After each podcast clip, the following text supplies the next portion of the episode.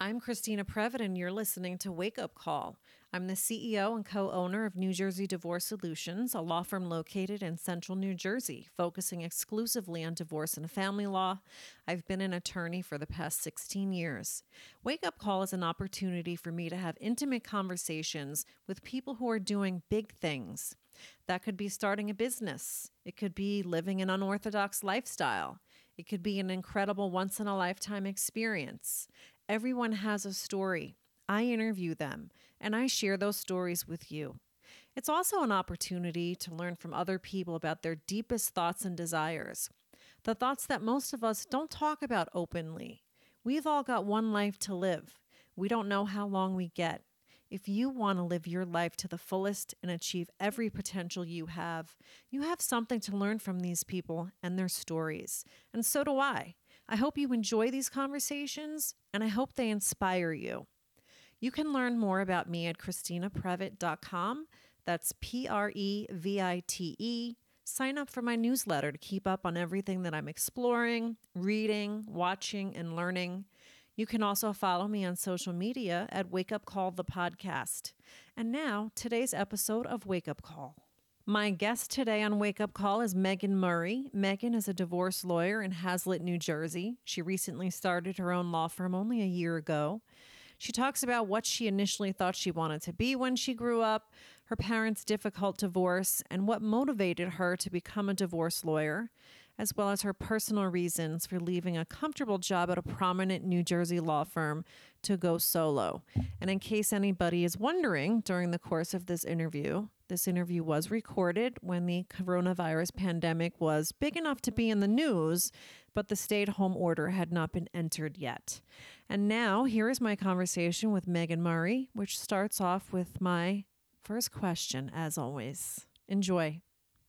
Where did you go to college and what did you think you wanted to be when you grew up? Well, I went to college in, at Boston University. I grew up in Cincinnati, Ohio, and I wanted to go somewhere different. And Boston University had a great school of communications, and I also thought Boston was a great city. And I wanted to be Oprah Winfrey or Barbara Walters or you know the the big TV personality. Um, and so I took some great, great classes at BU um, really a lot of in-depth journalism classes. We did classes where we would put on a show every single class. So like you would either be the producer or the director, whatever it may be, the reporter, and you would put on an actual news show every so every every class. So it was an amazing experience. But I realized throughout my college experience that probably being a reporter was not the best job for me because I do not like to work when I don't have like a fixed schedule. So ultimately speaking, I jumped ship and decided to go to law school. Well, how did you figure that out? Honestly, before I went to college, um, my parents had gone through a divorce, a very bad divorce, and I had always had this thought that I might want to do divorce law, and the reason for that was is that I really thought my mother's divorce attorney was absolutely incredible. Um, my mother was a person who was a stay-at-home mom and she had never written a check in her life. My dad did all the finances, and so so when they were going through a divorce, she really wanted to curl up in a ball and be like, you know, I can't move forward with my life. And her attorney didn't just say, okay, you know, you never have to go back to work. She said, no, look, you need to get back. You need to go back to work. You need to become independent. And now I think a lot of it because of what her divorce attorney did. She's one of the most independent women that I've ever met. And so seeing that with my mother was something in me that thought, you know, I could do this. I could help people out by doing this. Um, but then it seemed a lot more glamorous to be a broadcast journalist. So that's why I, I, I, did that when I went to college. Well, I think being a divorce lawyer also seemed more glamorous to me a long time ago. I, I think, um, ultimately speaking, if I could have gone directly to being Oprah or Barbara Walters, but it's just truly, they were honest with everybody um, in these classes. I mean, we had professors who had worked at, in, I mean, we were big time reporters at NBC, anchors at CBS, uh, people working for People Magazine and various other um, journalistic enterprises, and telling us that it's almost like going into the NBA or going into the PGA. It is a really, really, really competitive environment. It is. And yeah. you can work and work and, and get there and do it, but some of it is, has to do with luck, some of it has to do with being at the right place in the right time. Um, and you do have to be ready to work in a lifestyle where you are not really in control of what your life is because the news doesn't wait for you. Well, I guess it's good that you found out early that that wasn't your jam. I think that's true. Yeah, I would rather do that than get into it, and then you realize um, my career is not going in the direction that I think is a, a, good direction. I say that, but if I was Oprah now, I'd be pretty darn happy about it. I think. Well, but how many people actually get to be like Oprah? Not many. Right? Or you could have been like Savannah Guthrie. You could be on the Today Show. That now. would that would be okay. That would be fine. Yeah. It's not too late if you change It's your ne- mind. You know, it's never too late. People always change their career paths, and people do amazing things. Like you know, halfway through their their career, they say, "I'm going to take a break and do something different," and they do it. So when you decided I'm going to law school, was that something you had thought of before, or was it like it wasn't like on a whim you said I think I'm going to go to law school, or was it? I really made.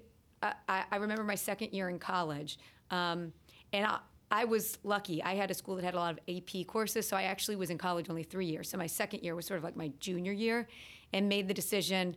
All right, this is not. I'm not gonna. It's not gonna work for me to go the broadcast journalism route. So I made the plan right then. I'm to start taking the um, LSAT courses and go to law school. So it, it somewhat was on a whim that, all right, if I'm not going to do this, I have to go on another track. And then I was all in, going in the other direction. And you knew you wanted to do divorce. I did. I never wanted to practice anything else. I only wanted to do, to, to do divorce law because that was really what I had been inspired by with regard to my mom's attorney. So I never thought I would do anything else. Um, I always knew once I knew that you could clerk after law school, I wanted to be with a family part judge, and I've, I've just always done family law. So where did you go to law school? I went to Wake Forest University because after Boston, I said, I'm going south. I will not be in the cold for three more years. Um, and I absolutely loved Wake Forest. The people there were wonderful. The professors there were wonderful. I met my husband at Wake Forest. We were co-editors of the law school newspaper together, so that was so fun. you still had that journalism blood in you. I did. I did. It was fun. We wrote a lot of uh, uh, columns, and uh, we got to meet a lot of interesting people working on the newspaper. Okay, so then you always knew divorce law was what you wanted to do. You get through law school. And I have to ask you, did you grow up in New Jersey? No, I grew up in Cincinnati, Ohio. How did you end up in New Jersey? because I met my husband in law school and he's from New Jersey. And it was one of these things where like I I'm a person who plans. My husband is the exact opposite. He just thinks everything's going to happen. So we're in our third year of law school and I'm saying, um, are we applying to jobs in Ohio? Are we going to stay together? Are we going to New Jersey? And he's sort of like, oh, it'll just happen. So as he likes to say, I just I just moved myself up to New Jersey because I found a job before he did. We applied both in Ohio and New Jersey. And I found a job first because I was basically the only one applying for jobs at that point in time. And I it came up before he did, and I lived with his parents for a while while he was still in That's so funny. in North Carolina. Yeah. When did you get married? After law school? we were we got married after law school, yeah. Um, like a year and a half after law school. Yeah. Okay, so you weren't married already in law school. No. Mm-mm. And you started clerking, I assume? Yes, I clerked for uh, the presiding judge of the family part in Monmouth County. And when I was clerking for him, and he was a tough judge, all the other law clerks are going to the bar at four o'clock. Me, no, never. The first weekend I worked for him, it was going into Labor Day weekend. I had asked sheriff's officers carry out boxes of motions to my car, and he came to my house on Monday, on Labor Day, to pick up all of the tentative decisions that I put together. But I learned I learned a, a ton from him. I did learn a ton from him, but it was tough. It was very tough.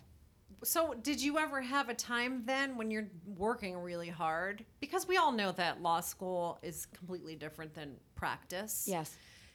Was there ever a time where you thought, I don't know, maybe this isn't what I want to do? You, know, there's still times that I think maybe this isn't what I want to do because I think, I truly think this is just a really, really hard practice.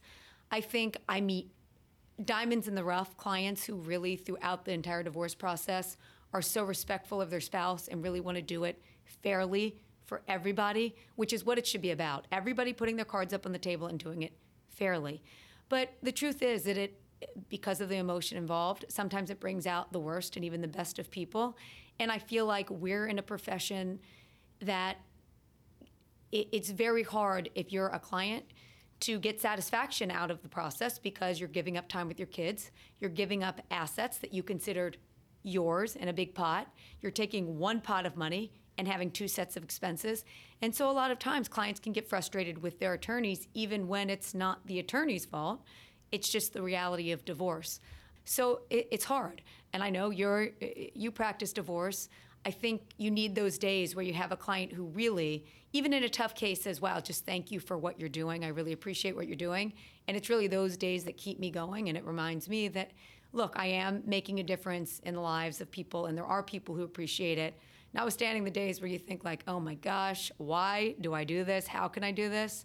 You, you remember that if, if you give up, I, and I know how you are, Christina, in the way that you practice, if there's attorneys like us who want to do it the right way who give up, it's just going to be more in the pool of people who are doing it the wrong way, and that doesn't help out people who are going through a really tough time in their lives. So you are providing a real service to people. I like to look at it that way. I mean, I really do think that, um, God forbid, I never want to get divorced because it seems like just such a, a terrible thing to be. I mean, you're losing what should have been your best friend. So I think it's a terrible time, and I think that if you can get people to that other end, the goal should be if you can do it as quickly as possible and to get the best possible mutual outcome for everybody, you're definitely doing a service to those individuals. So you said that your parents had a nasty divorce. Are there ever times when you look at you remember things that happened in the past and you sort of look at it differently based upon your experience now as a divorce lawyer? Un, unquestionably. I think one of the greatest things, my mom, she's my, my best, absolutely my best friend when they were going through the divorce, I was like, uh, started out when I was like in seventh grade. It went on for some time. Um, but I did see my dad was, he was having affairs. Um, I didn't know that at the time, but he was treating my mom terribly. And my mom was using me, I think, as a little bit of a crutch. She didn't have somebody else to talk to. So I remember her driving me to school and she's crying and like, why is he treating me this way? And, and at that time, I just felt terrible. You know, I, I don't know. I didn't know what to say. Um, and I look back now and I think, mm, probably really, you know, as hard as it is not to involve your kids in a divorce, um, and I certainly understand how hard it is for parents to to keep children out of it. Um, I can see that I think that impacted upon me and just ha- feeling like you're in the middle and, and not really knowing how to deal with that because it's your parents. Um, so yeah, definitely. Um, I think there's I see things differently now that I'm doing it myself. You it must be an asset to you though that you had those experiences when you counsel your clients. I think so. It gives me a unique perspective. I think anybody who whether whatever you're doing in terms of your career or whatever you're doing in day-to-day life, if you you've actually experienced it, I think you can impart your own knowledge in terms of what you're doing and how you're informing your clients because whether it's informed you in a way that you realize you've made mistakes about how you've seen it in the past or whether it's you think things have been done the right way in terms of your own personal experience, you can relate that to your clients in terms of being a positive impact, having a positive impact on them. So you um, enjoyed your clerkship. I did enjoy my clerkship from the standpoint of learning. I can't say I enjoyed my ex- clerkship from the standpoint of fun. It was probably a uh, one on a scale of one to 10 on the, the fun standpoint because it was a lot of work. Yeah, it sounds like you worked more than probably the average law clerk. My mom always says I, I tend to find like every job that I do, it's like, why megan why are you finding the job that seems to be like you you have the boss that's really tough really like extra hours i don't know maybe it's more me i don't know what's happening but yeah i really feel like i'm always finding jobs where i'm working really really really long hours of well, course now i'm my own boss and i'm working yeah. really really really long hours so well, I think the universe gives you what you need when you need it, right? I, it sounds sort of philosophy. of I do. I believe that. So I, for for some reason, you needed that. Yeah, I think that I think that could be true. No, I really do like that philosophy. Good. In fact, I just got it's amazing. You'd love it. The Peloton. I had a Peloton. I used it twice and I sold it. no. I absolutely like these instructors. I listen to what they say, and it's so like what they say. Yeah, you can. You're getting what you can do, and it's everything they say. I think is so inspirational, and I think it's hilarious because I got it, and my husband was like, "This is the stupidest gimmicky thing I've ever seen." And two days after I had it, he's like, mm. uh, "So how much did those Peloton shoes cost?" I was like, "Oh, Why do you ask? Yeah, but there's some Does people who are just not it? into it. He, he just he ordered the shoes. They're Well. I think I started out going to Soul Cycle. I love Soul Cycle. And have you been to Soul What's Cycle? the difference? No, what's the difference? It's sort of hard to really explain. It's more like an experience. You're not just going to the gym and riding the bike. Because I think a tradi- a regular traditional spinning class at a gym, they're really boring. They're Yeah, terrible to get I've never done spin before in my life, so Well, you were very brave buying that bike because it is an investment. But Soul Cycle is like it's a, it's more of a community. It's like they've really created a community and so more like you're enjoying it as opposed to just logging through like here, let me feel like I'm killing myself yes, for and 45 you know minutes. they really curate the music and the instructors are incredibly enthusiastic and you sort of dance on the bike. Like it's hard to explain. You you you ride to the beat of the music. Well, that's what that, that's what there's this one instructor, Alex, who I love because you're he really gets you into like da- he says like feel like dancing, and I love yeah. to dance. Yeah, so then he probably does it a lot like Soul Cycle. Okay. So, but yeah, I, I got a Peloton and it's we laugh about it now. I, I literally used it twice and and then it just gathered dust. Well, that's okay because it's 30 days free, right? So you could just. Oh no, I had it for at least a year. Oh. It's okay. It's okay. I sold it to somebody. I sold it to her half price. She loves it, uses it all the time. So Oh. it's it's it's, It's it has good. a nice home now. It's all good. All right. Yeah. Segue into the Peloton. Yes. So so that was a plug for Soul Cycle and Peloton. Yeah, right. We should be getting royalties. I think we should right? be. We Yeah. should be. So then you do your clerkship. It sounds like you probably were happy to be done with that year. I was ready to be done with my clerkship and move on. Yeah, absolutely. So then where'd you go? So um, when I was clerking, um, Frank Louis, you know Frank, Yes. um, was in court one day and he says, Hey, you have to interview for this individual, John Paone. He's an amazing attorney. I had never heard of John before because, first of all, John's uh, office was in a different county. Second of all, he does not go to court a lot. Motion practice is not his thing. So I interviewed with John, and it really was just fate that I met Frank Louis that day and he said interview for John because that was it. I was with John um, from 2006 until I opened my own firm last year. Wow. Yeah. So you were with him. I'm trying to do math right now. 2006 to 2000. It's still 2019, so 13, 13 year, years. 13 years, yeah. And we really were, I mean, he was like a father to me, truly. Um, we were just so close. We worked well together. We had the same sort of mindset um, and mentality about how to do things. He's one who starts things early, but like gets puts every single bit of effort into it. He uh, it- there's another attorney at the office, Bob Zaleski, who I love, but he's more of the one who would like have you do stuff last minute, and he can think right off the cuff like that. I'm more of like a preparer. John and I were very similar in the way that that we worked. Well, I can always tell that you guys had a good relationship. Yeah, we did. So yeah, it was a great 13 years with John. It really was. So then what what was the reason that you ended up leaving? So I, uh, more and more as I was uh, developing myself and my career, I think the closeness with John was an impediment in a way, a self impediment, because I always felt like I was working for my father, like I was little girl.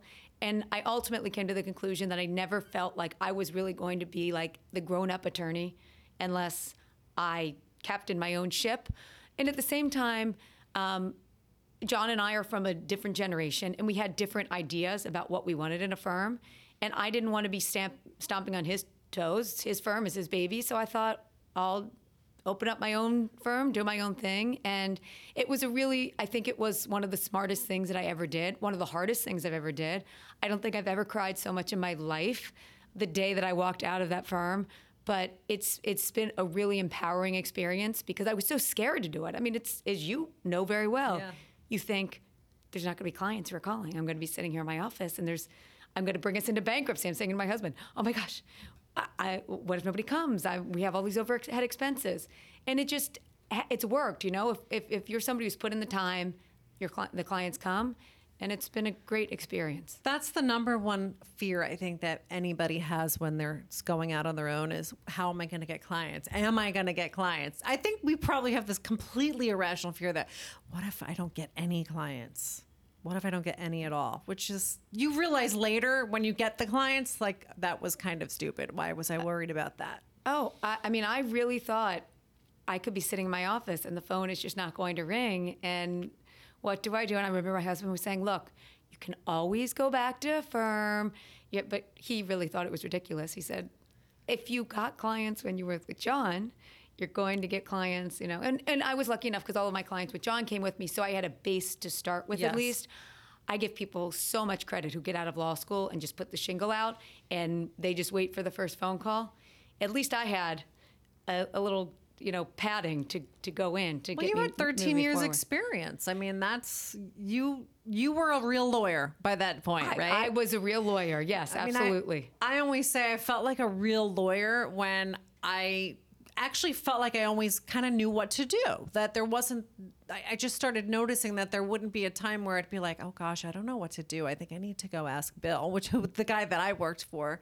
I think I need to go talk to Bill about this. And you don't even realize it happens. You just kind of realize one day, like, you know, I don't, I don't really have to ask him so much anymore. I think you're you are exactly right. I remember a couple years out of uh, working for John, or when I was working for John, just a couple of years, and every day I was you were just like worried about something or am I doing this right? Is this right? Not that I don't worry, not that I think I'm doing things perfectly now, but I remember asking Dan Brown, who was a partner at the law firm at that time and now is a judge, saying, "Dan, do you ever get to the point that you just sort of know what you're doing?" And he got a smile and he said, "Yeah, it will come."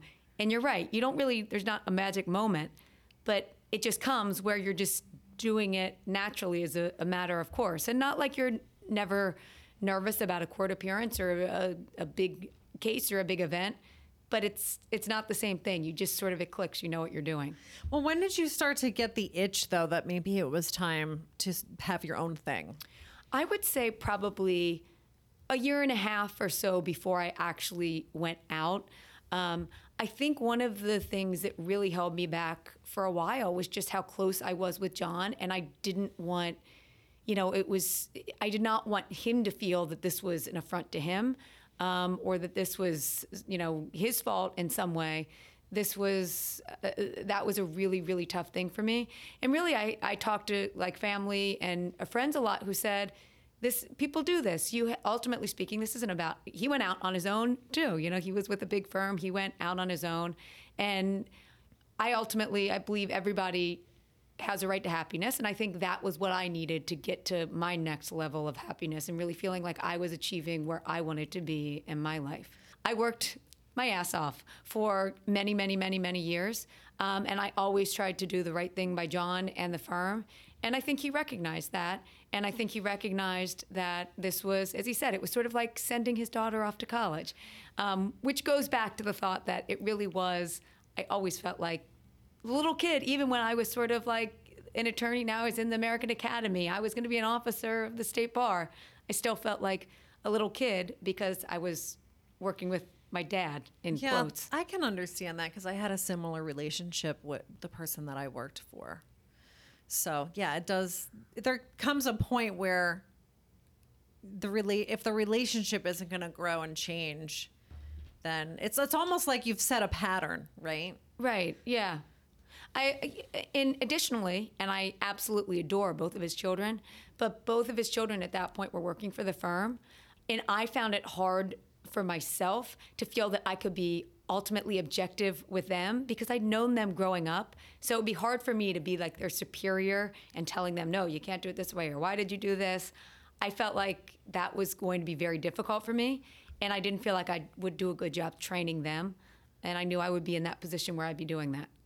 So then, what was it that you said? I'm not going to go work for someone else. This is going to be my show. because after having worked in a firm setting and working for somebody else, um, I really felt like I want to be completely in control of the cases that I'm taking in, the decisions that I'm making, the hours that I'm making. And John was very liberal with regard to, you know, if I wanted to work from home during the morning or he, I mean, that type of thing wasn't a big deal. But I self imposed it on myself because I always felt like somebody was watching over me. I didn't want any of that sense anymore. Yeah. I didn't want it to feel like, oh, I don't, I'm not going to a bar dinner. I'm going to get like, you know, the black mark in the book. Even if that wasn't happening, I internally made myself feel bad because I felt like somebody was looking at me thinking, uh, Why didn't she do that? Or why didn't she do this? I wanted to make the decisions. I wanted the buck stop to stop with me, period. So then tell me what your vision has been for your firm because I know you said that there's eh, there's a generational difference and I've experienced this myself.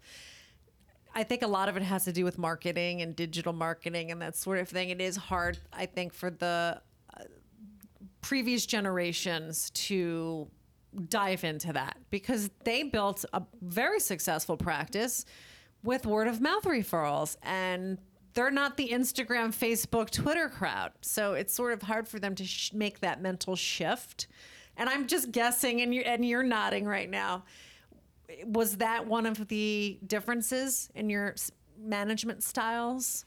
Um, yes, to some extent. I think I really started to do a push for we have to really be updating the way that we're advertising ourselves. And I think I think John really wanted to make the shift, but I think it is that sometimes what you don't know, you don't even under, understand. Um, but I will say, even in my own firm, I find that the best referrals I get are word of mouth referrals. I find that they generally use my my website or online sources. as sort of a check, like, okay, Yeah. I've I've had this person. She's been referred to me. Let me check her out. Um, I I don't find that the best um, clients that I'm getting in terms of uh, clients who are really ready to move forward or, or uh, are through the web or through the website. I agree.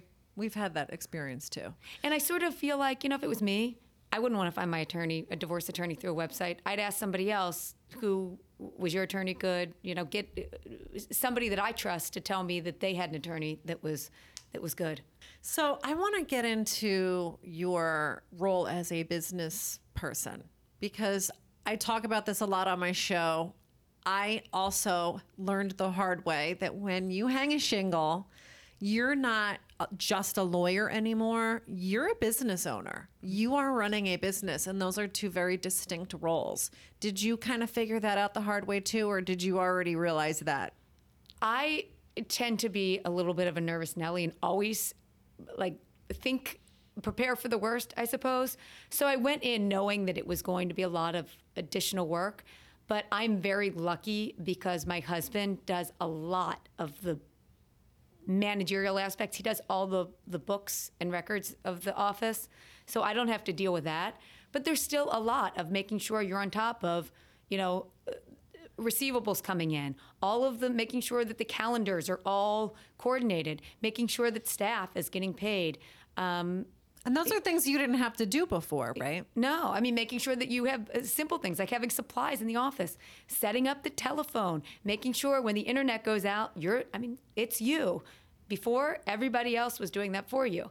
And as you know, starting up is difficult because you have to find the IT guy, you have to find the website guy, you have to find the bank, you have to find the every single type of insurance you could ever imagine. And there's a lot to be done in terms of the setup. And I felt like it took a good several months to get into the groove of it because I remember in the first week, the internet went out, we were completely down. You know, it was one little mini crisis after another, which you get through. But when you're just starting out, the mini crisis seems like the coronavirus, like the world is coming to an end. Well, there's no muscle memory for it because once you get do it for a while. I've had my business. I think we're on year six now, and you're on year one, so you're still in the learning curve. You still have the steep learning curve, but it sounds like you roll with it. But you don't have any real muscle memory, like, oh my God, how do I deal with this? I think after a while, as a business owner, you just learn that this is just how it is. This is the animal, right? This is the animal of running a business. And at, at least my experience was that I learned to start asking for help and seeing, well, what do other people do? I'm not, I don't want to reinvent the wheel. Someone else has done all of this already and done it well. So I actually started investing in coaches. Have you done anything like that? I actually did. Um, do you know Heather Keith? Um, Yes. She gave me the name of a coach. I talked to a coach one time, but I, I didn't retain her. I haven't used her. Absolutely rely upon people who have been just like mentors to me throughout my legal career. Chuck Vuotto, I call all the time. Cheryl Seiden, I call all the time. Brian Schwartz, I call all the time. for those types of questions of how did you set this up? How did you do this? How did you? So I use colleagues, but I think business coaches are a, a great idea. I know Allison Williams is doing that now. Yeah, And I think they can get you to focus in on what you need to be focusing on. Yeah, I think what I try to do too is I try to look at what do other types of industries do? Because I think a lot of times as lawyers we get kind of stuck on well I'm a lawyer first and I'm running a law firm, but you have to remember you're running a business what do other businesses do? And i try to look at what do other businesses do that i could do that maybe is actually out of outside the box that because i think a lot of times we have a tendency to just see well what are the other law firm owners doing? And then we just do that. And i kind of want to set myself apart. I want to do something different more innovative I think that's an absolutely good idea because if you just get stuck in the rut of what everybody else is going to do, you're not, I don't think you're being true to yourself sometimes because we each have that unique aspect of us. And I think we should, each individual, try to craft a unique aspect of our businesses because that's what makes us different. That, that's what makes the dynamic work with clients. Um, I, I agree with you.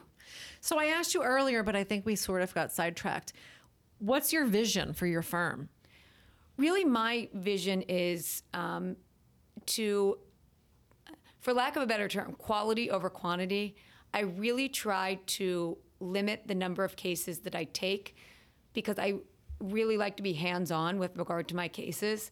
And my focus is getting all of the necessary information on both sides taking the case out of the court system being very hands-on at the beginning to try to get a settlement on an expedited basis and to have it as fair as possible to everybody. Well, we could talk about what's not working with the entire divorce process, but we don't have enough time for that. I think that would be a different podcast.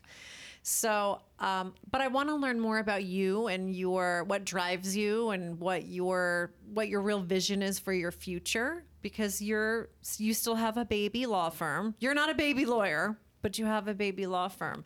So, how do you like doing the business aspect? Do you enjoy that? Would, would you love to be able to just sit and practice law all day and have someone else do all the business stuff? I no, I love having my, my own firm. It was the best decision I ever made. It's a freeing feeling, it's an empowering feeling. I love the aspects of having my husband and I sort of working together in it. Um, everything about having my own firm, other than being my own worst boss, is excellent, and I love it.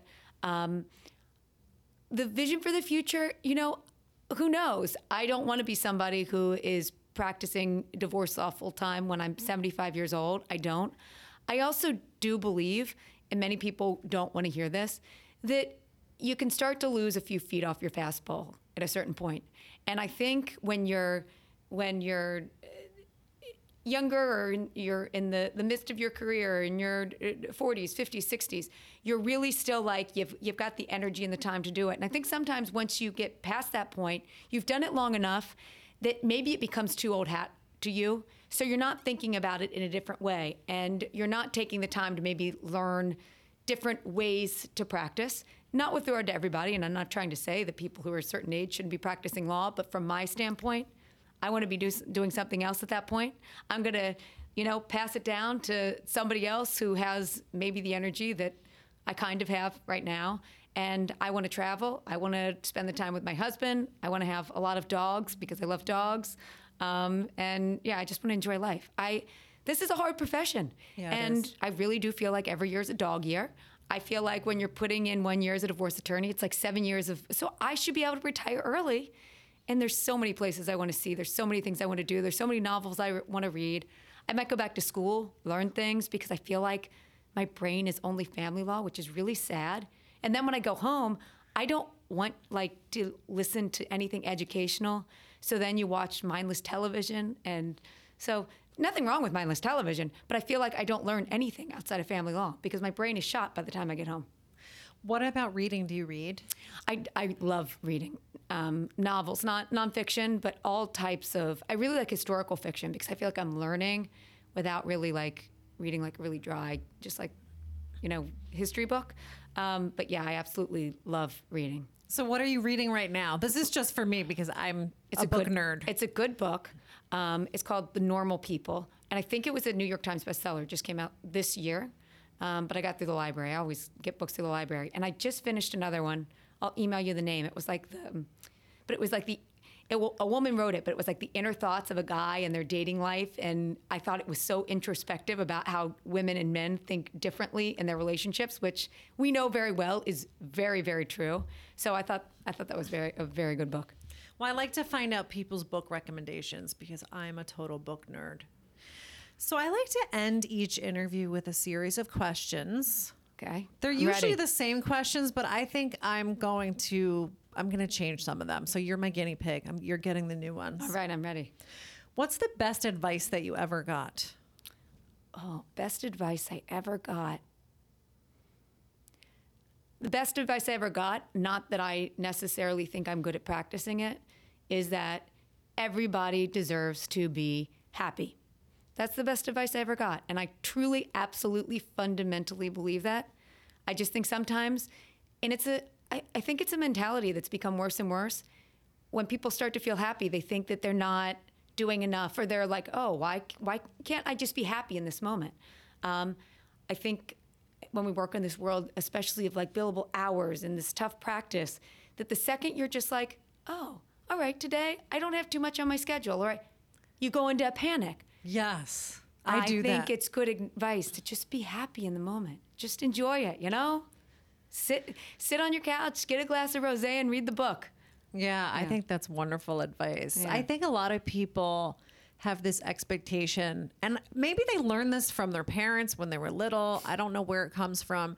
That life's just not supposed to be happy, and everything's work, and and that's it, right? Which is And- a really pessimistic way to look at life. and that you're going to look be looked down upon if you're not working all the time. I think there's people who work stay in the office longer hours than they really need to or say, "Oh, I work X amount of hours a day," just as a badge of pride because it's like embarrassing to say, "Oh yeah, I went home at five o'clock."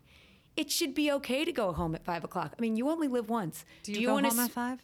No, I don't. Well, but you know, sometimes I do. A lot of times, especially during the summer months, like I shut the office down early. Um, a lot of times, like on Fridays, I go, uh, you know, uh, play golf with my husband, or we'll go play tennis. Definitely when it gets warmer, I always, even if I do some work at night or on the weekends, I'll go home. We'll go play tennis. We'll take the dog on a walk. I, I do really try to ground myself in the fact that hey, if I'm going to work hard, I want to enjoy my life too. Because how many times do you hear things that happen to people, and you think, yeah, every day I said I was going to do that.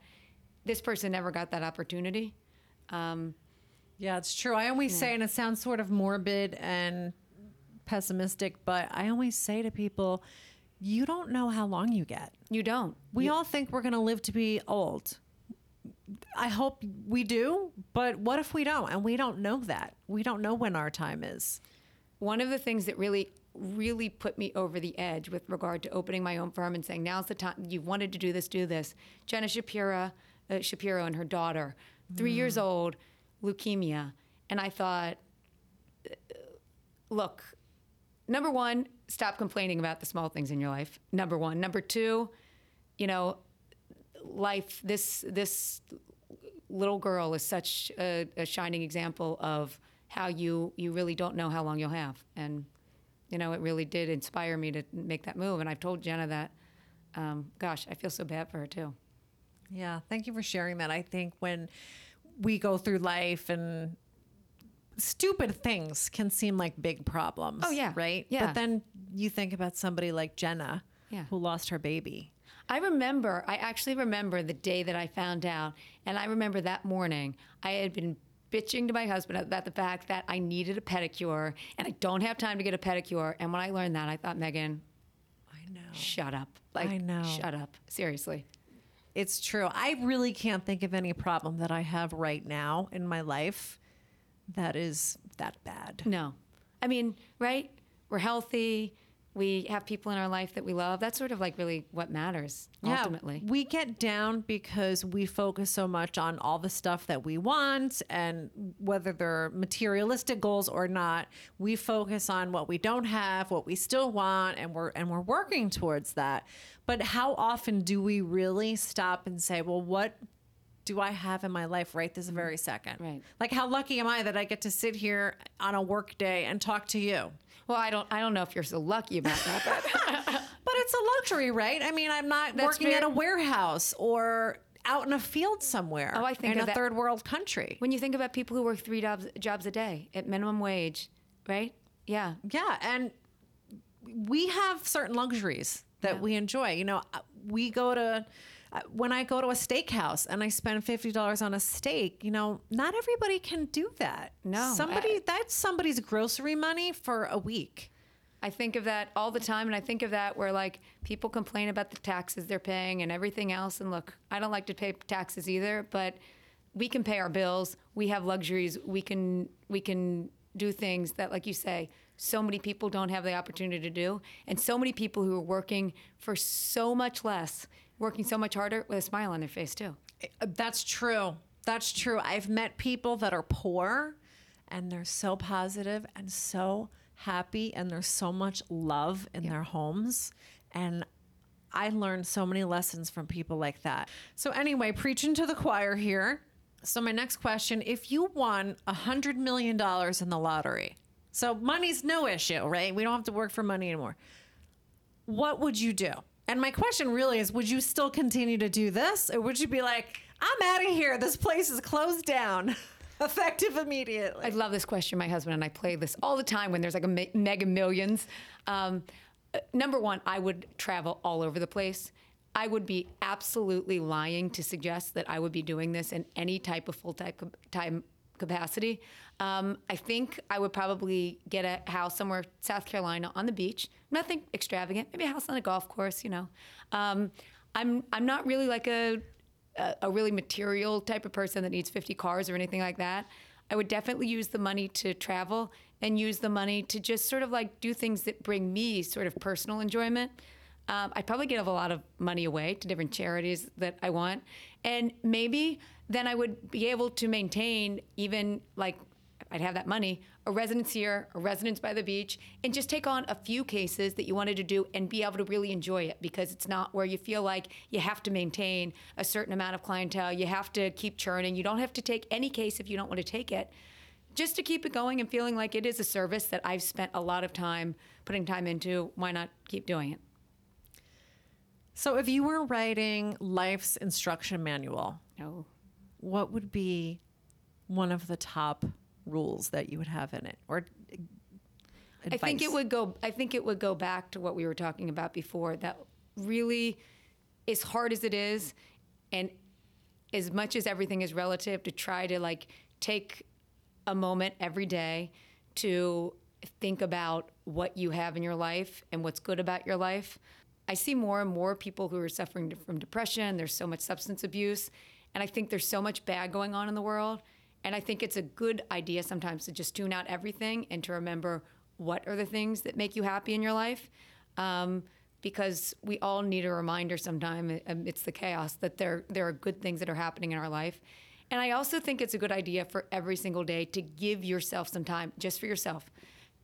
Put the phone away, don't look at the computer, do something that you want to do because you are allowed to do it. And don't feel guilty about it. Um, self care. It's it- self care. Yeah, right. Yeah.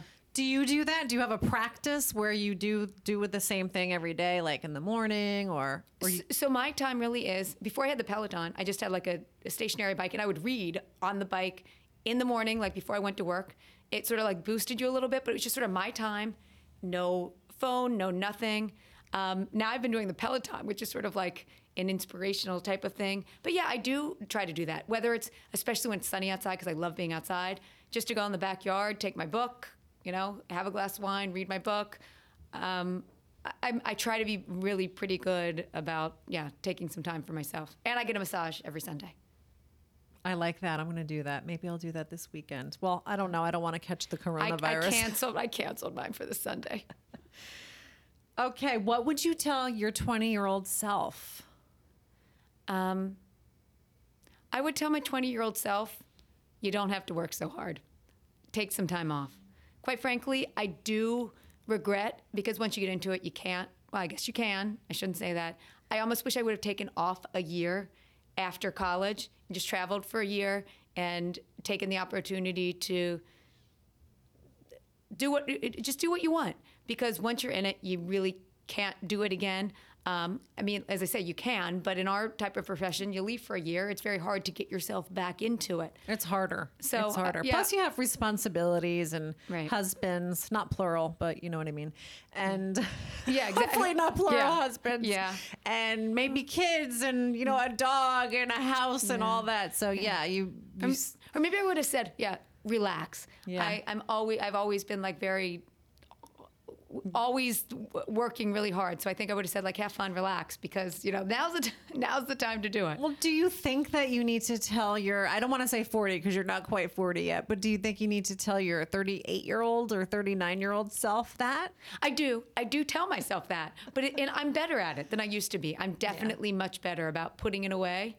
But Yeah. we all have our own person, and we have those personality traits that it's really hard to train ourselves to do it a different way. And I think you have to work hard to train yourself to Yeah, do it you do. way. It's being mindful. But Yeah. you didn't get where you are today by not having that incredible drive and Yeah, and uh, you know, I'm, I'm glad that I have that drive, but I, I do I am much better, especially on vacations. Like I'm not looking at my phone and responding to clients and that type of thing all the time because you become a slave to it. Yeah, you really do.